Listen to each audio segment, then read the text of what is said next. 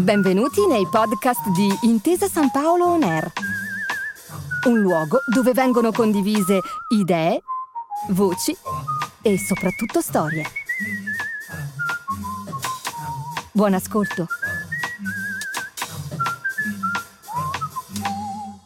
Buongiorno a tutti e grazie dell'attenzione. Siamo qui per la presentazione del libro di Stefano Caselli, Bocconi, editore. La grande tentazione perché non possiamo rinunciare a banche e mercati. Penso che sia collegato Raffaele Ierusalmi, che è l'amministratore delegato di Borsa Italiana, che ci ospita. Avremmo preferito ovviamente essere tutti in piazza affari, saremmo stati molto felici di, eh, di scambiarci opinioni eh, e di vederci di persona, non lo possiamo fare, ci riproponiamo di farlo appena sarà possibile al più presto. Comincio a parlarvi di questo libro di Stefano Caselli, ne parleremo con Gregorio De Felicia che vedo collegato. E perché è interessante, importante, puntuale ed è consigliabile la lettura di questo libro? Perché viviamo una fase ovviamente eccezionale nella quale è necessario un intervento oh, dello Stato in molte situazioni, se non altro per aiutare e sostenere le attività che sono state più colpite dalla pandemia, in particolare i servizi, la, la ristorazione, i trasporti, e, ed è chiaro che naturalmente eh, questa funzione è una funzione assolutamente necessaria. Se pensiamo che dal momento in cui è stato introdotto il cosiddetto temporary framework da parte della Commissione europea, di circa la metà di quelli che sono stati gli aiuti all'economia erogati dai paesi eh, dell'Unione Europea è andata alla, alla Germania. La, la, stessa Germania è stata molto generosa nei confronti delle proprie imprese colpite dalla pandemia, lo stesso è accaduto per la Francia. Ovviamente i paesi che hanno una maggiore capacità fiscale sono stati in grado di mettere in campo delle risorse straordinarie. Noi un po' meno facciamo ovviamente affidamento a, al, al Next Generation EU che però ovviamente dovrà essere destinato a degli investimenti, dovrà essere destinato soprattutto sui temi della transizione energetica, dell'inclusione e della digitalizzazione. Però pur nell'emergenza noi non dobbiamo perdere di vista la prospettiva di un ritorno alla crescita duratura stabile, vera del nostro Paese e questo lo possiamo fare soltanto ripristinando le condizioni di mercato, attirando gli investimenti esteri che in questa fase, devo dire, non facciamo di tutto per, per attrarre, ripristinare ovviamente delle condizioni di concorrenza perché guardate con i tanti decreti che si sono succeduti abbiamo avuto 14 di PCM insomma ma con il decreto agosto per esempio si sono ridotti gli spazi di concorrenza e i mercati sono meno liberi per ragioni anche comprensibili, insomma. Però questo ovviamente non fa sì che ci possano essere crescite, investimenti, opportunità per i giovani, laddove non c'è eh, concorrenza eh, c'è anche un minor riconoscimento eh, del merito, c'è meno trasparenza, c'è meno lotta alla disuguaglianza, questo dobbiamo dirlo. E poi sta passando un'idea complessiva che io ritengo pericolosa, l'ho scritta anche nella, nella prefazione al libro del, del, professor Caselli. È un po' questa idea che secondo me poggia anche su quello che è un residuo culturale del nostro paese, che è in mezzo, diciamo, una sorta di misto della nostra eredità, un po' della sinistra, socialista e comunista del Novecento e un po' anche di una parte della tradizione cattolica, cioè l'idea che lo Stato in qualche modo possa essere un buon imprenditore. Qualche volta è persino necessario che lo faccia in alcune condizioni. È forse giusto e assolutamente consigliabile che ci sia una presenza pubblica in quelli che sono i monopoli anche naturali, probabilmente le privatizzazioni che siamo stati costretti a fare all'inizio degli anni 90 Erano privatizzazioni peraltro indotte dall'indebitamento che avevano i gruppi pubblici all'epoca, ce lo siamo anche dimenticato, e anche delle condizioni nostre per entrare nel, sì. nell'Unione Europea. Alcune ehm, privatizzazioni sono state sbagliate, per esempio quella di Telecom, altre sono state privatizzazioni corrette come quella di Enel e quella di Eni. Però oggi sta passando l'idea devo dire anche corroborata dal punto di vista diciamo, di quella che è la, eh, l'opinione eh, di, di, di, alcuni economisti, di alcuni pensatori, che insomma tutto sommato mercato, concorrenza abbiano più valenze negative che positive e lo Stato quando interviene lo faccia sempre a tutela del bene pubblico.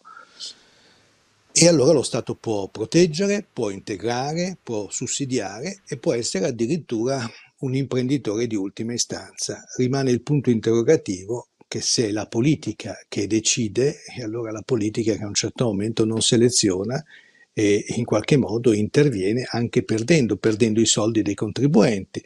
C'è, grande, c'è un grande attivismo della Cassa Depositi e Prestiti sul quale sarebbe interessante fare un grande dibattito nel nostro paese, ma purtroppo i dibattiti oggi sono un po' sterili, perché con l'idea che dobbiamo in qualche modo affrontare l'emergenza, beh, forse allora la Cassa Depositi Prestiti può rischiare, e mi riferisco a una vicenda purtroppo tragica di cui si vedono sui giornali in questi giorni anche eh, conversazioni, atteggiamenti, atti che certamente sono assolutamente da respingere, che certamente non mm, danno un quadro assolutamente inquietante, però non bisogna neanche rischiare i soldi dei contribuenti, nemmeno rischiare i soldi del, dei risparmiatori postali.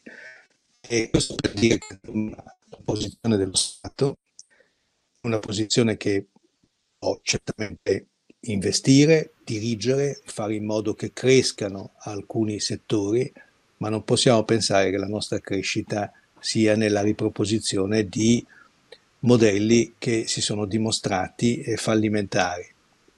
Nessuno conosce più la storia dell'EFIM, sarebbe estremamente interessante se si conoscesse la storia dell'EFIM e di come quanto è costato liquidare l'EFIM, così come la stessa storia dell'IRI, tenete conto che l'IRI arrivò anche a fare i panettoni e in questi momenti si è anche parlato dello Stato che entrasse a fare i prosciutti. Allora, nel rapporto tra Stato e mercato, di un'economia, la nostra, che è un'economia evoluta, beh, insomma, si occupa a fondo eh, Stefano Caselli eh, nella grande tentazione, dimostrando come non possiamo fare a meno di banche e mercati, però banche, mercati, operatori devono essere efficienti in un mercato trasparente fatto di regole, regole certe, fatto anche di professionalità, quindi di capitale umano adeguatamente preparato. Io mi fermo qui in questa piccola eh, in, introduzione, ma vedo eh, Raffaele Ierusalmi, per cui gli cederei la parola. Grazie Raffaele. Grazie, gra- grazie Ferruccio e scusatemi, ho avuto qualche problema, come immaginate, di collegamento. Eh, adesso siamo, sono contento di potervi dare finalmente il benvenuto virtuale Borsa Italiana non ha voluto rinunciare nemmeno quest'anno a ospitare Book City, anche se purtroppo, come ricordava Ferruccio, non lo possiamo fare eh, in, questa, in, questa, fase un po' critica in maniera eh, eh, reale, ma lo facciamo comunque in modo virtuale e siamo così contenti di avervi con noi. Eh, so che eh, sono tantissimi i collegati a questa presentazione, io ringrazio eh, Stefano Casedi per avermi dato questa possibilità. Eh, saluto ovviamente, ho già fatto, salutato Ferruccio, l'amico Ferruccio e saluto anche l'amico Gregorio De Felice e, e ovviamente saluto eh, l'amico Stefano Caselli che è il protagonista della giornata con questo libro La grande tentazione che io ho avuto modo di leggere eh, in due giorni, quindi vi consiglio a tutti di farlo perché è un libro molto interessante di cui colgo eh, qualche spunto che riguarda in particolare la borsa. Eh, mi è piaciuto molto eh, la definizione di borsa come veicolo di politica economica a, costo zero e credo che sia molto condivisibile. È effettivamente così, la borsa è un motore per la crescita delle imprese, è una borsa efficiente che colleghi tutte le aziende diciamo, del tessuto economico del nostro paese alla rete di investitori internazionali è quello che serve per aiutare le imprese a crescere, a poter raccogliere capitali anche in momenti di difficoltà, anche in momenti di tensione di mercato, così come è stato eh, negli ultimi anni. Abbiamo eh, attraversato questi ultimi anni, nel, direi gli ultimi 20 anni, ma in particolare gli ultimi 15, abbiamo attraversato molte crisi anche significative e in nessuno di questi momenti eh, il mercato eh, non ha dato il suo contributo eh, laddove fosse richiesto di farlo. Quindi questo è un segnale importante. L'altro elemento che ovviamente di, di grande interesse, il libro è tutto molto interessante perché eh, dà un quadro molto completo di quello che è la situazione del eh, sistema bancario eh, internazionale, ma anche eh, quelle che sono poi le dinamiche più legate al nostro paese. E devo dire che la, eh, il titolo, la suggestione del titolo, La grande tentazione, effettivamente eh, pone dei quesiti. E il quesito, eh, ovviamente, il numero uno è come si fa a conciliare un'economia di mercato eh, con eh, l'impedire che ci sia un eccesso di moral hazard. È ovvio che eh, i comportamenti del settore finanziario negli ultimi vent'anni non sempre sono stati all'altezza della situazione. Questo eh, va, va, riconosciuto perché ovviamente ci sono responsabilità eh, anche all'interno del settore finanziario, ma allo stesso tempo bisogna anche eh, ricordare, come eh, diceva giustamente Ferruccio, che eh, non ci sono delle alternative migliori, quindi eh, il mercato è importante, è sempre più importante collegare probabilmente di più la finanza all'economia reale, questa è la sfida no, che ci aspetta in futuro ed è in parte anche la sfida della Capital Market Union che eh, dovrà in qualche modo definire eh, il perimetro eh, e il quadro di riferimento per consentire a tutte le aziende che operano nell'area europea di poter godere di tutti i vantaggi che un buon mercato, un mercato efficiente, un mercato il più possibile armonizzato eh, consentirà loro di accedere ai capitali di cui hanno bisogno per la loro crescita, per la loro internazionalizzazione. E questo è stato un po' la storia anche eh, dell'Italia, dove eh, quello che forse in Italia oggi manca più di qualunque altra cosa eh, non è tanto diciamo, un'infrastruttura di mercato che io ritengo comunque essere adeguata alle esigenze del, eh, delle aziende italiane, ma eh, manca probabilmente il lato investitore istituzionale che eh, investa in maniera eh, preponderante sulle aziende eh, del proprio territorio. Quindi eh, la, la, l'anomalia, se vogliamo, più grande del, del mercato italiano eh, al di là del fatto di avere magari una minore presenza di società quotate in borsa rispetto ad altri paesi e che probabilmente non riflette il peso eh, dell'economia italiana così come succede altrove, eh, è, è, la mancanza di, di, investitori istituzionali che investano, così come avviene in tutti i paesi più evoluti, dal 30 al 60% delle loro disponibilità, dei, degli asset che hanno in gestione, in aziende che operano sui loro territori nazionali.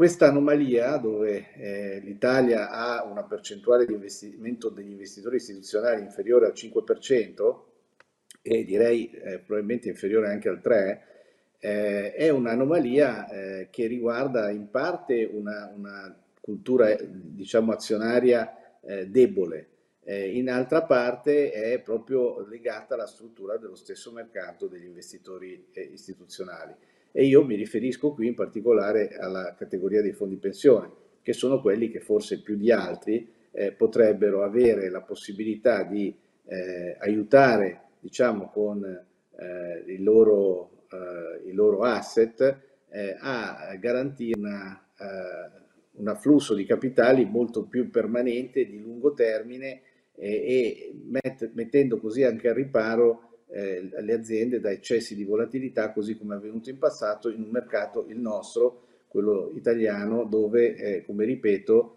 il 95, 96, 97% dei soldi che arrivano alle aziende italiane da fonte istituzionale sono eh, di fonte eh, estera. E quindi ovviamente eh, subiscono poi eh, le oscillazioni, queste, i valori di queste aziende, di queste imprese che sono legate alle, all'emozione no? magari di certe situazioni, di certi momenti in cui magari le cose non vanno benissimo magari nel nostro paese o in cui magari viene percepita maggiormente una situazione di, di crisi e, e, preoccupazione. Quindi questo è un po' eh, diciamo quello che credo sia la, la, l'asse mancante della, della, del quadro. Sul lato invece più cultura eh, di mercato, cultura di impresa eh, in Italia, io credo che le cose stiano molto migliorando negli ultimi anni, soprattutto grazie all'arrivo di generazioni eh, eh, più, eh, così, più, più recenti, eh, personaggi e imprenditori, sia imprenditori che hanno iniziato la loro impresa magari 10-15 anni fa, sia a quelli che sono i successori dei fondatori, seconde, terze generazioni in alcuni casi, che hanno sicuramente un'apertura al mercato molto maggiore dei loro predecessori e che sicuramente sanno apprezzare il fatto che in un mercato molto competitivo, che è di fatto un mercato globale, eh, se non si cresce difficilmente si sopravvive.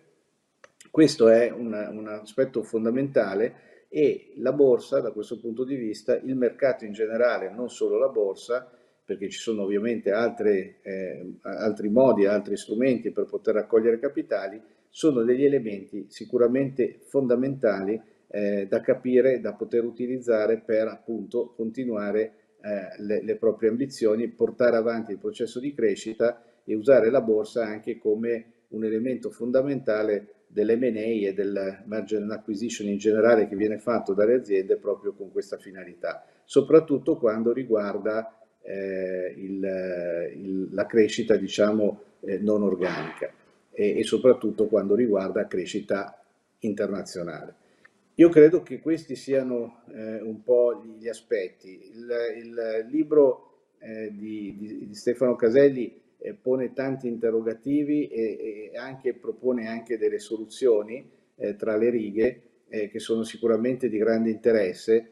Io credo che sia fondamentale pensare a quelle che sono le prospettive anche dell'Europa, le prospettive eh, di quello che potremmo giocare noi come ruolo all'interno di un mercato sempre più eh, integrato a livello europeo, eh, ma dove ovviamente dobbiamo avere conto che le peculiarità delle nostre imprese siano sicuramente ben rappresentate e che siano in grado di eh, trovare poi nel mercato eh, le risposte che cercano. Questi sono, uh, sono un po' i miei auspici e io a questo punto lascio uh, la parola a chi mi succederà, che non so se sarà Gregorio o Stefano, e vi auguro una, una buona giornata. Io continuerò ad ascoltarvi e, e spero che possiate eh, trovare il tempo di leggere questo libro perché è un libro, come ripeto, interessante, che solleva anche tante eh, domande, ma che è molto stimolante anche nel tipo di approccio. Grazie a tutti. Adesso io darei la parola, se, se siete d'accordo, a Gregorio De Felice, poi sarà l'autore Stefano Caselli a ribattere in un primo momento e poi eh, completeremo l'ultima parte del, del, nostro incontro con un paio di domande che potrei rivolgere sia a Gregorio De Felice sia all'autore Stefano Caselli. Prego Gregorio, grazie. Grazie, buongiorno a tutti, buongiorno a chi è collegato, ci sta seguire. Fatemi dire innanzitutto tutto che è un libro molto bello, eh, Raffaele Gerusalmi ha detto si legge in due giorni, è vero, è agile ma ricco di contenuti, ricco di dati esposti in maniera molto originale. Ne voglio citare uno eh, dove c'è una riclassificazione, per esempio, della spesa pubblica italiana quella data al futuro e quella eh, che invece è un'eredità del passato, la spesa per interessi e quant'altro. Il libro contiene un'analisi molto accurata della, eh, dell'economia italiana, mh, con un occhio particolare al mondo delle banche, al mondo della finanza e non è uno dei libri che si piange addosso, dove si teme il declino, ehm, insomma è, è, è molto forte il concetto di valoriamo quello che abbiamo, perché non è poco tanto, e quindi su ogni problematica propone eh, come eh, partire da questi punti di forza, come fare meglio per sostenere la crescita del nostro paese prendo spunto il titolo di uno degli ultimi paragrafi che eh, in un contesto diverso si chiama Un manifesto per il futuro. Ecco, un, titolo alternativo alla grande tentazione poteva essere un manifesto per il futuro. In questo manifesto io credo ci sia una tematica eh, molto trasversale rispetto ai punti sollevati da Stefano Caselli ed è il tema dei giovani, il tema di avere una vera e propria agenda politica per i giovani, cioè di mettere al centro dell'azione di politica economica eh, in Italia i giovani. Perché questo? Io credo almeno per tre ordini di ragioni. La prima è che i giovani sono purtroppo i più penalizzati dalla crisi. E il secondo aspetto riguarda il sistema di welfare e di tassazione che abbiamo in Italia, che è strutturalmente a sfavore dei giovani se teniamo conto del welfare offerto ai giovani versus quello offerto ai più anziani. E terza grande ragione, quando parliamo di capitale umano dobbiamo parlare del capitale umano futuro, quindi del capitale umano che passa per i giovani. Eh, vorrei esaminare questi tre punti, poi magari in un secondo giro parlo di un altro, di un altro tema. Allora, perché sono più penalizzati? Beh, perché durante una recessione o durante la crisi pandemica il mondo del lavoro è bloccato, stiamo perdendo posti di lavoro, eh, quindi le possibilità per chi ha terminato l'istruzione di entrare nel mondo del lavoro è decisamente più bassa eh, persino gli stage sono interrotti. Se in smart working non puoi ospitare un giovane perché non hai il tutor, il mentor che eh, lo può affiancare e può spiegargli le cose. E poi eh, tra i giovani il, il mondo del, a me non piace chiamarlo precariato, ma insomma dei lavori più flessibili, dei tempi determinati è quello che è penalizzato di più perché se un'azienda deve la propria forza lavoro comincia da quella categoria. Quindi diventano un, dire, un buffer nel, nel mondo del lavoro delle, delle, imprese.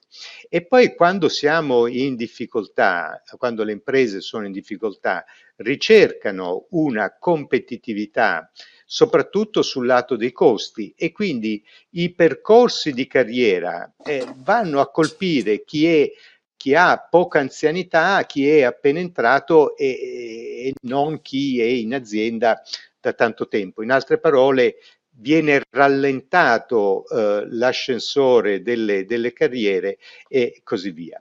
E infine un ultimo aspetto per cui penso che ci sia una mh, disuguaglianza nel, degli effetti eh, della pandemia o delle recessioni, durante una pandemia hai un grande incremento del deficit pubblico e conseguentemente del debito pubblico, un giovane ha una speranza di vita fortunatamente molto più lunga di una persona più matura, quindi porterà sulle proprie spalle questa quota di debito pubblico pro capite per un periodo di tempo molto più lungo. Allora, in una fase in cui parliamo spesso di temi di inclusione sociale, di, ehm, di, di differenza di genere, credo che eh, dovremmo tener conto anche dell'inclusione per età anagrafica, perché se c'è una fascia di popolazione più penalizzata, questo va in qualche modo eh, compensato. Il secondo aspetto, sempre sui giovani, riguarda il, il welfare e la tassazione. Eh, è chiaro che il nostro sistema italiano di, di welfare è sbilanciato eh, a favore delle classi di popolazione più eh, avanti negli anni, più mature, eh, mentre l'offerta a beneficio dei giovani è più, è, diciamo, è carente, è carente rispetto a quello che avviene in altri paesi europei. Un dato, ciascun occupato italiano contribuisce al welfare anziano, chiamiamolo così, welfare anziano è la sanità, le pensioni, l'assistenza, per un importo pari al 64% del PIL. Sono 22 punti percentuali in più eh, rispetto a quanto accade in Germania, che comunque è, non sono gli Stati Uniti, è un'economia dove il welfare è, è molto forte. I benefici per i giovani sono evidentemente carenti e poi con enormi eh, differenze territoriali, questo è un altro eh, grande tema. Pensate alla disponibilità degli asili nido, Calabria 2,6%, Campania 3,6%, per salire nelle regioni più virtuose, Toscana intorno al 20%, Emilia-Romagna eh, poco sotto il 30%. Allora, che cosa si può fare? Beh, certamente dal punto di vista costituzionale non posso dire tasso in maniera diversa un certo reddito, eh, 20, 30, 40, 50 mila euro con aliquote diverse in relazione all'età del, del percettore, però giocando con eh, detrazioni e deduzioni, se punto al concetto di aliquota eh, fiscale effettiva, eh, posso in qualche modo compensare eh, i, i, giovani per questo tipo eh, di svantaggio che hanno per quanto riguarda l'offerta di servizi dallo Stato. Eh, la, l'ultimo tema è quello del capitale umano, ne parla molto Stefano Caselli, però guardiamolo eh, come si forma il capitale umano? Beh, il primo punto, eh, la, la, prima fase è proprio da bambini e poi via via durante tutto eh, eh, l'escursus eh, scolastico. Ma allora, eh, innanzitutto spendiamo in istruzione in Italia meno eh, quasi la metà in valore assoluto rispetto alla Francia e alla Germania e poi probabilmente spendiamo anche non nel modo migliore possibile. Eh, non parlo della qualità del, del, patrimonio scolastico che in molti casi è, è, è poco efficiente, ma insomma eh, qualche esempio, eh, gli istituti tecnici eh, ehm, in Italia sfornano 11.000 eh, diplomati all'anno, in Germania 290.000. Poi non deve sorprendere perché le aziende italiane che hanno investito in industria 4.0 hanno poi difficoltà nel trovare eh, personale con eh, le competenze. Il tempo scuola alle i, le scuole primarie a tempo pieno sono molto poco diffuse, concentrate nelle grandi città, quasi assenti eh, nelle province e nelle regioni del, del sud. Ma soprattutto eh, il, gap di il, gap tra eh, quello che emerge dal sistema scolastico e quelle che sono le necessità delle imprese è ancora molto molto ampio. Poi ovviamente ci sono eccezioni, abbiamo ottime università eh, in Italia, però in termini generali il fatto di avere così pochi laureati e all'interno di quei laureati, eh, i laureati con competenze scientifiche eh, sono molto meno in percentuale rispetto alla Germania, 23% in Italia, 36% in Italia, beh, questo crea una uh, forte distonia e se parliamo di capitale umano, capitale umano dei giovani, perché lì e, e, il futuro su cui partire per una crescita, è evidente che questo è un pilastro. Stefano Caselli abbraccia in, in varie parti del libro eh, questo tema, io ho provato una lettura trasversale e, e poi magari Ferruccio se c'è modo in un secondo intervento parlerei del tema tra, uh, tra banche e imprese e il ruolo uh, dei mercati dei capitali. Grazie. Bene, bene, grazie Gregorio. Allora io darei la parola all'autore, a Stefano Caselli, per risposta alle sollecitazioni che sono arrivate finora. Poi eh, mi riserverei l'ultima parte del tempo anche per ulteriori domande. Se le persone che sono... Uh, io penso che insomma, questi, questi temi eh, abbiano in qualche modo suscitato anche eh, delle, delle, delle, attese, anche delle, delle, domande che spero in qualche modo di poter interpretare. Comunque, insomma, il mio, il mio profilo eh, Twitter è aperto, quindi eventualmente po- posso fare da intermediario. E, ehm, prego Stefano. Grazie, grazie Ferruccio e grazie Raffaele, a Ferruccio e Gregorio per, per essere qui e per quanto hanno detto e grazie a tutte le persone che sono eh, collegate.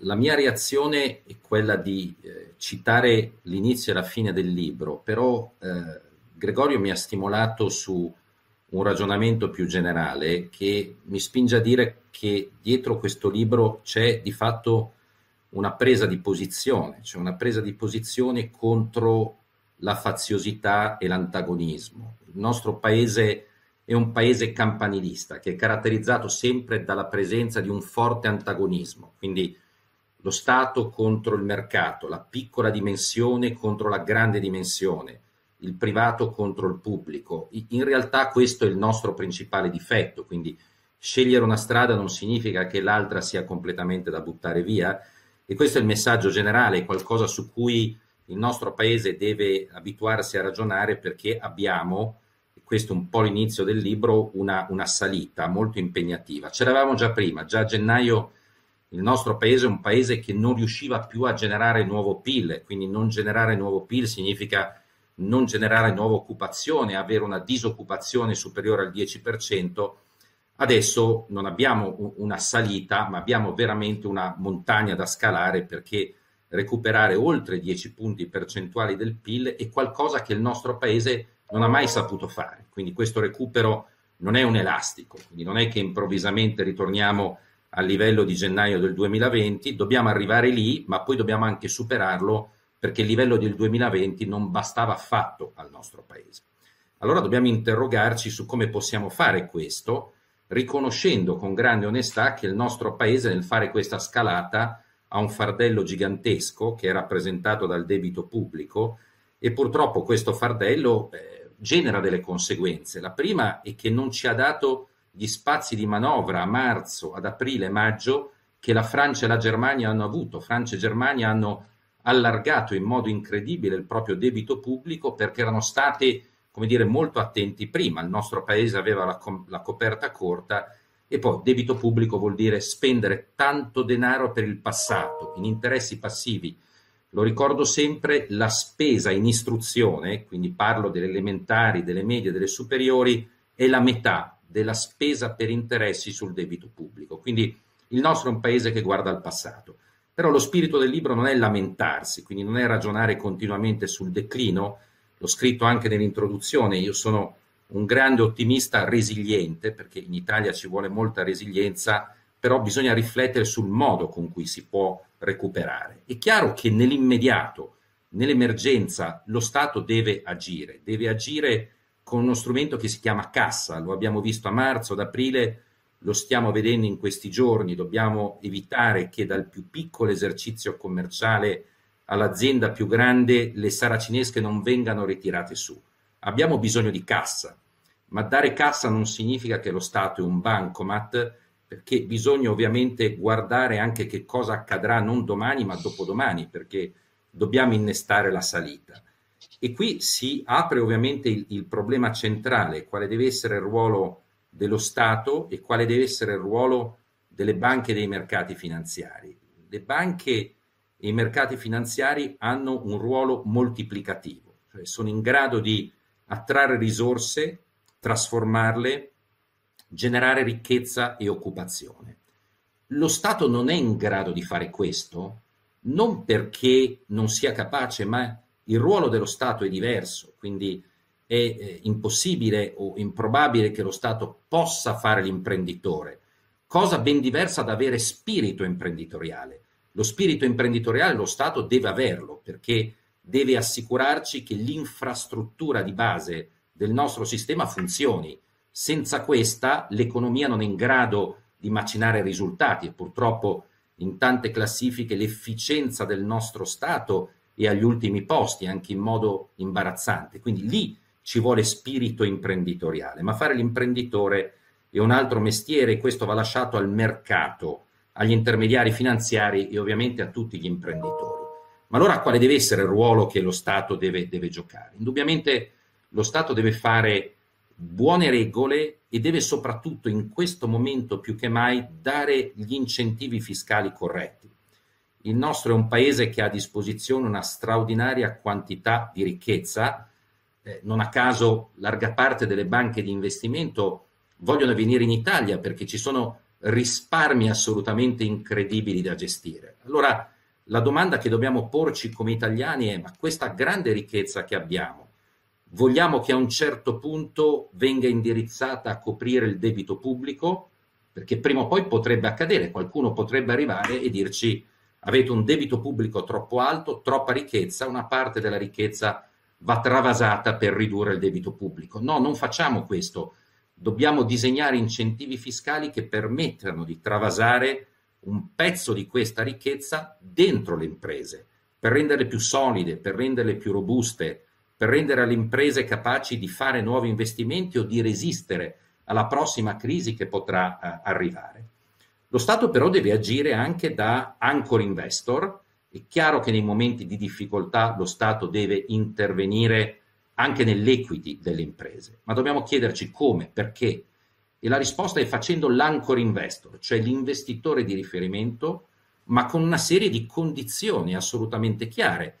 L'investimento deve essere a termine, quindi non può essere senza una scadenza, deve essere un investimento insieme ad altri investitori, perché sono gli altri investitori che portano la cultura manageriale, il know-how d'impresa, moltiplicano la massa critica e soprattutto vi deve essere un obiettivo anche minimo di profitto, perché tutte le volte che lo Stato interviene, ricordiamocelo, sono soldi dei contribuenti che vengono utilizzati, quindi un obiettivo anche minimo di profitto ci deve, ci deve essere.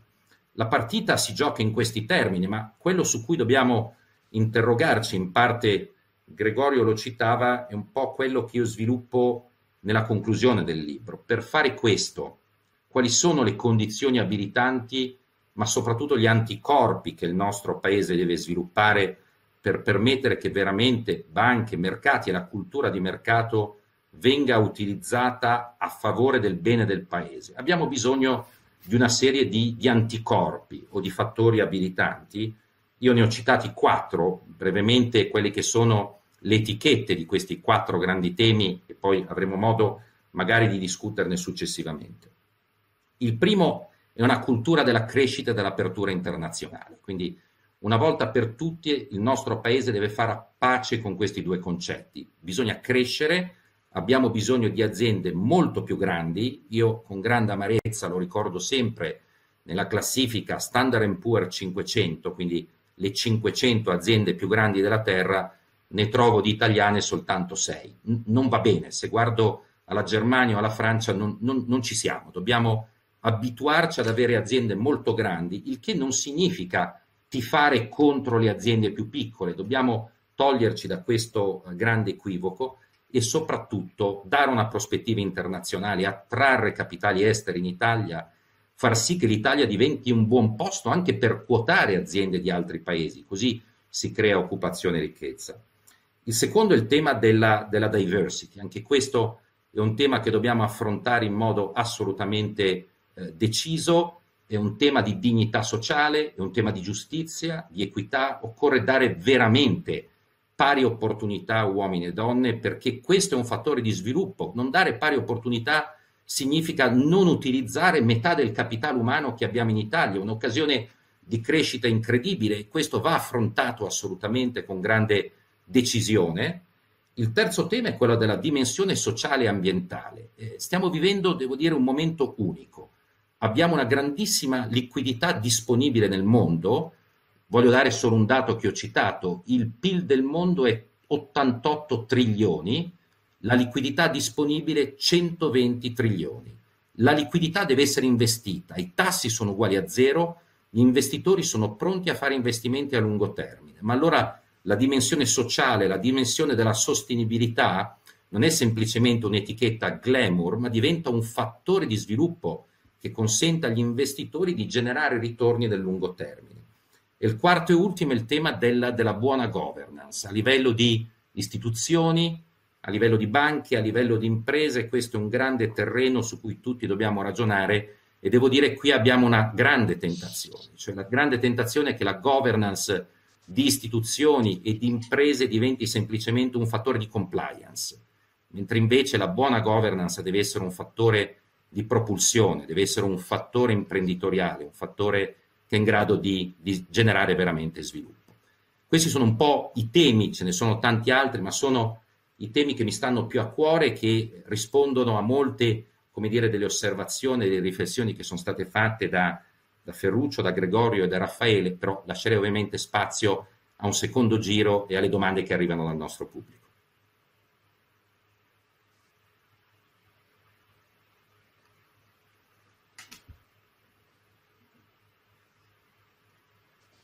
Bene, grazie, Bene, grazie, grazie Stefano. Grazie. Eh, abbiamo ancora un quarto d'ora di tempo e io però mi farei interprete delle domande che arrivano attraverso la chat.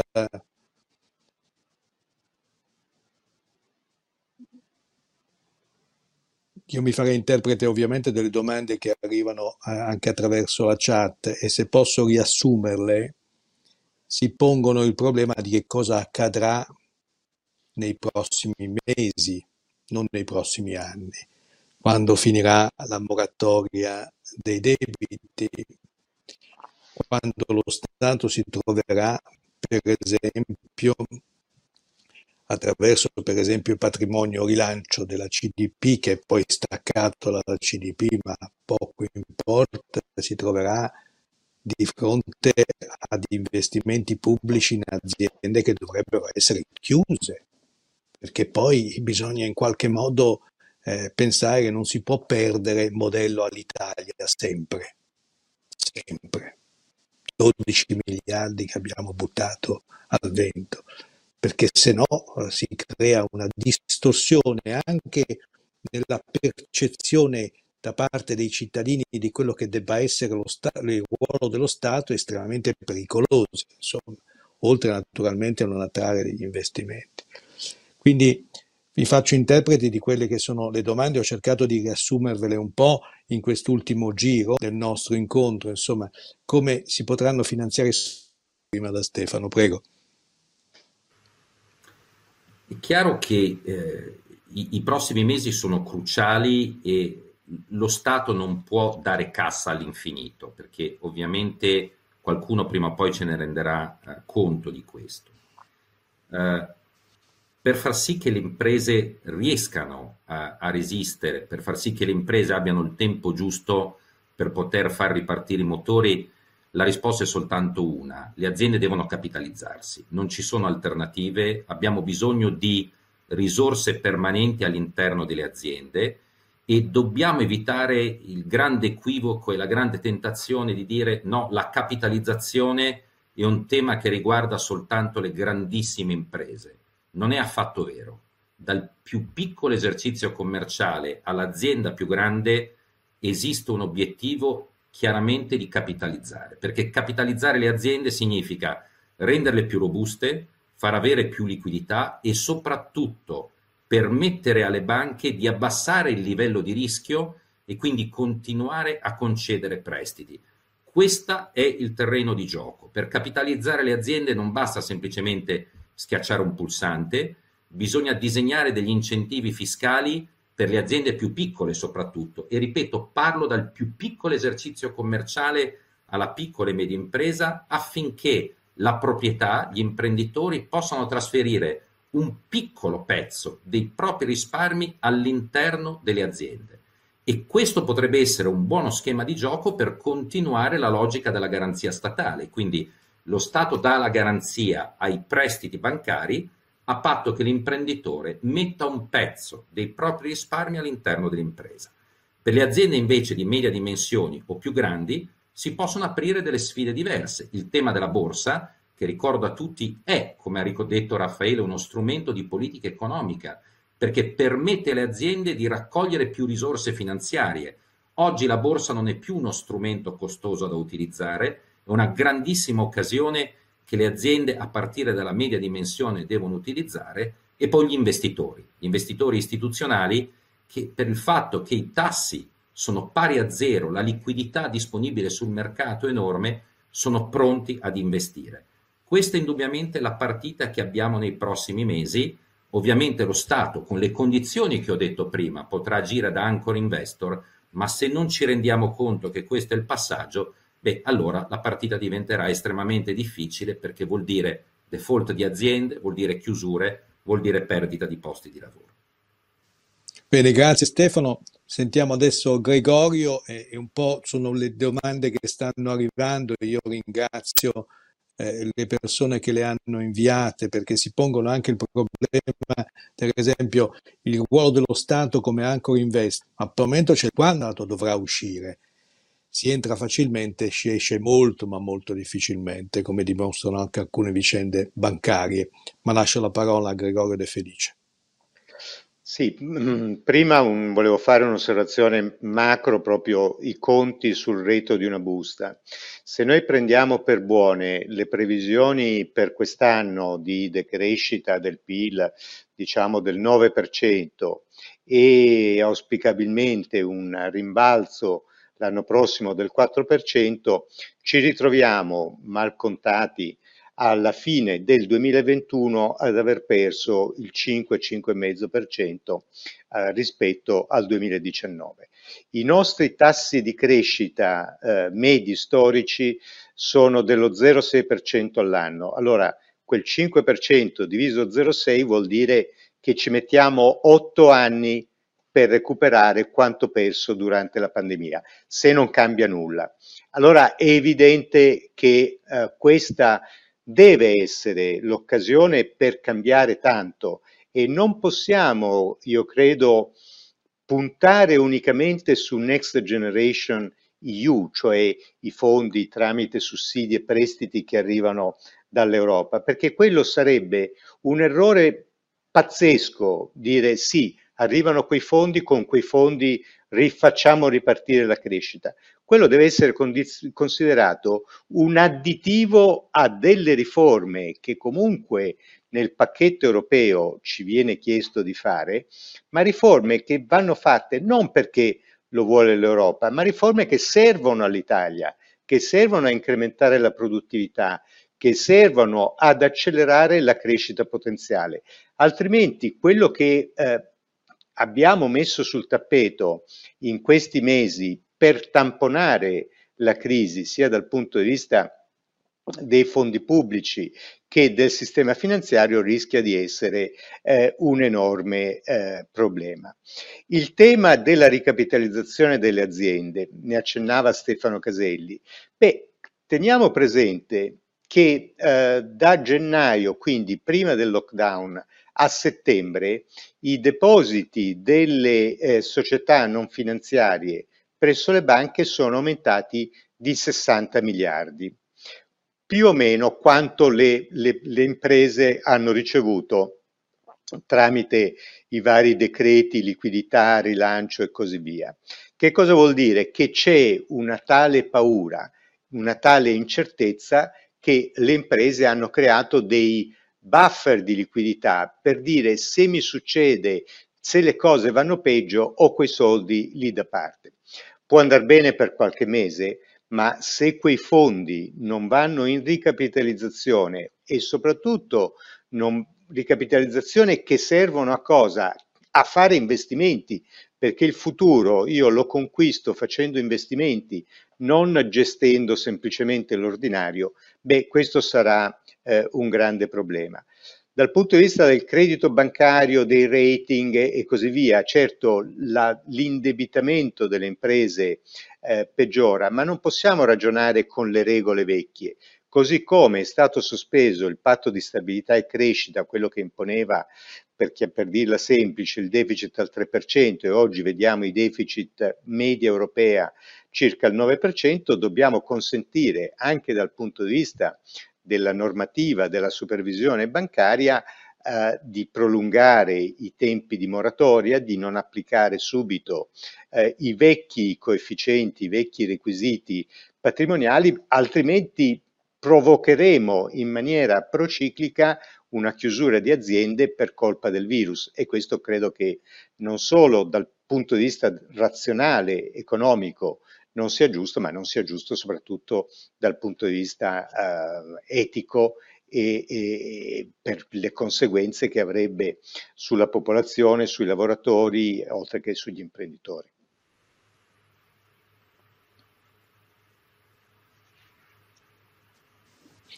Bene, grazie Gregorio. Allora lascerei eh, la parte finale ad alcune risposte del, dell'autore.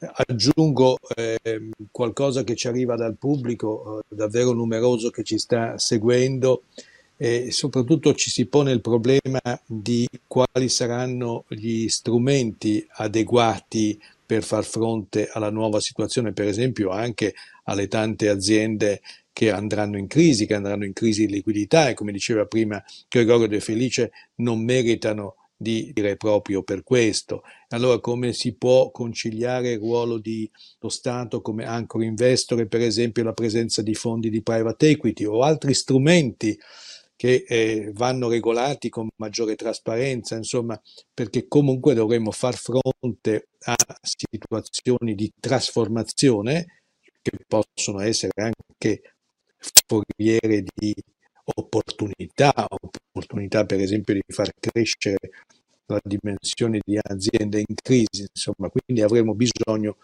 di nuovi strumenti. Lascio la parola per la, la conclusione del nostro incontro al professor Caselli. Grazie. Ritorno su un concetto per rispondere a questa domanda che è il tema dei prossimi mesi. Eh, il nostro è un sistema, l'Italia, dove abbiamo una quantità di attività finanziarie, quindi di risparmi, che grosso modo è tre volte, tre volte e mezzo il debito pubblico italiano. Eh, penso che l'interrogativo di questi mesi sia per ciascuno di noi, è una scelta che passa attraverso tutte le famiglie italiane che cosa vogliamo fare di questi risparmi. Abbiamo tre alternative davanti o a un certo punto li utilizzeremo per ridurre il debito pubblico o li utilizzeremo per pagare maggiori tasse in futuro quando sarà superata la pandemia e dovremo fare i conti con i nostri conti oppure decidiamo di far sì che un pezzo di queste attività finanziarie vengano impiegate per lo sviluppo dell'economia. È chiaro che il libro vota a favore di questa terza strada e questo richiede una serie di azioni.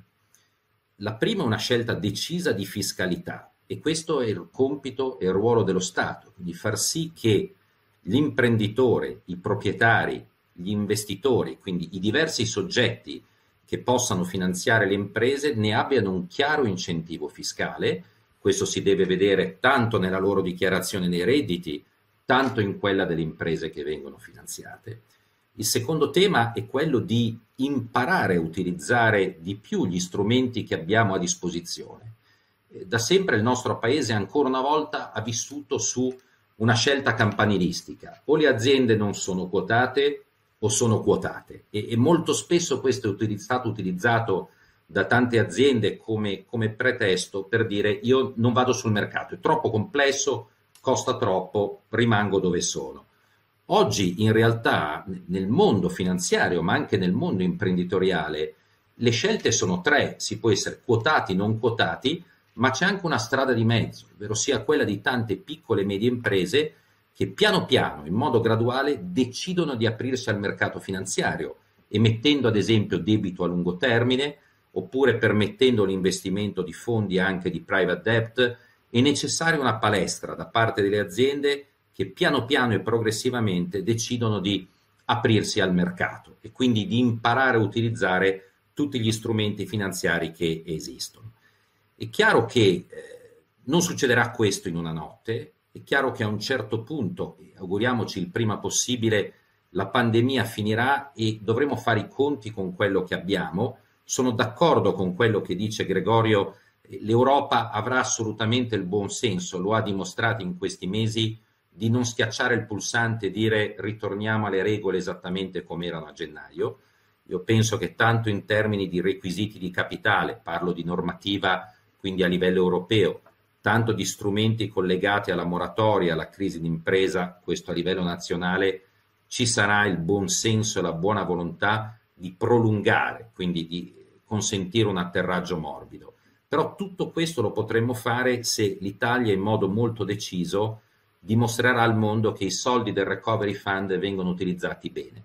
Continuo a scriverlo, a ripeterlo, l'ho scritto anche nel libro, il recovery fund, i 209 miliardi che l'Europa ci mette a disposizione, non hanno un valore soltanto in termini monetari, ma hanno un valore anche in termini educativi, metto le virgolette, è l'occasione perché il nostro paese faccia veramente un business plan per cercare di correggere quelli che sono i suoi difetti, impostare un'azione a lungo termine. Se l'Italia farà questo, oltre a utilizzare bene questo denaro, potrà sedersi al tavolo dell'Europa e chiedere in modo assolutamente ragionevole condizioni differenti, condizioni che ci permettano ovviamente di recuperare il terreno perduto. Ci vuole questo tipo di autorevolezza e i prossimi mesi, ma direi le prossime settimane sono necessarie per scrivere quello che io chiamo il business plan del paese. Questa è l'occasione più importante, nessun governo nella storia italiana e direi europea ha mai avuto a disposizione 209 miliardi di budget per poter trasformare il paese. Un'occasione unica,